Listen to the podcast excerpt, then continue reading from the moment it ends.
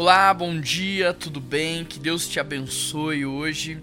Eu quero compartilhar com vocês um texto do qual eu sou apaixonado por ele.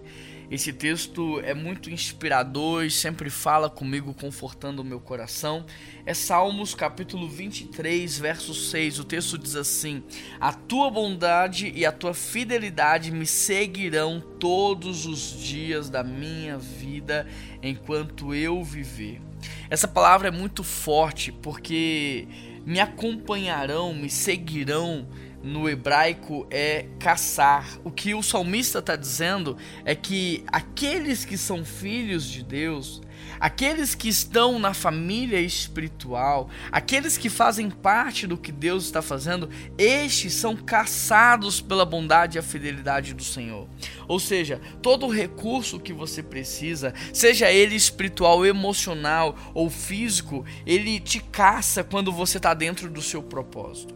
Quando você está fora do seu propósito, você tem que correr atrás dessas coisas, você se move pelo vazio, você se move para ter, mas quando você está dentro do seu propósito, essas coisas correm atrás de você. Isso nos traz paz, segurança, estabilidade para que possamos continuar fazendo certo, fazendo a vontade de Deus, vivendo de acordo com o querer dele, sabendo que as demais coisas nos são acrescentadas. É isso que a palavra diz: buscar em primeiro lugar o meu reino e as demais coisas vos serão acrescentadas. Que você possa hoje descansar, sabendo que a bondade e a fidelidade do Senhor te acompanharão, te seguirão. Você será caçado por esse amor enquanto você viver. Amém? Vamos orar? Pai, nós queremos te agradecer, porque nós não precisamos, ó Deus, é, fazer nada para merecer, para retribuir o seu amor. O seu amor é incondicional e o Senhor nos ama porque o Senhor é um Deus de amor. Nós queremos te agradecer pelo teu perdão, pela tua bondade, a graça, a misericórdia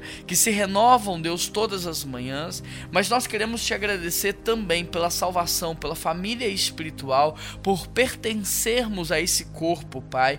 E nós queremos te agradecer também, porque é visível a tua bondade e a tua fidelidade nos seguindo. Eu peço isso para aqueles que ainda não te conhecem. Eu peço isso para aqueles que ainda não estão dentro da família espiritual. Que o Senhor possa alcançá-los para que eles possam viver essa vida maravilhosa. Em nome de Jesus que nós oramos. Amém. Um grande abraço, que Deus te abençoe e até amanhã.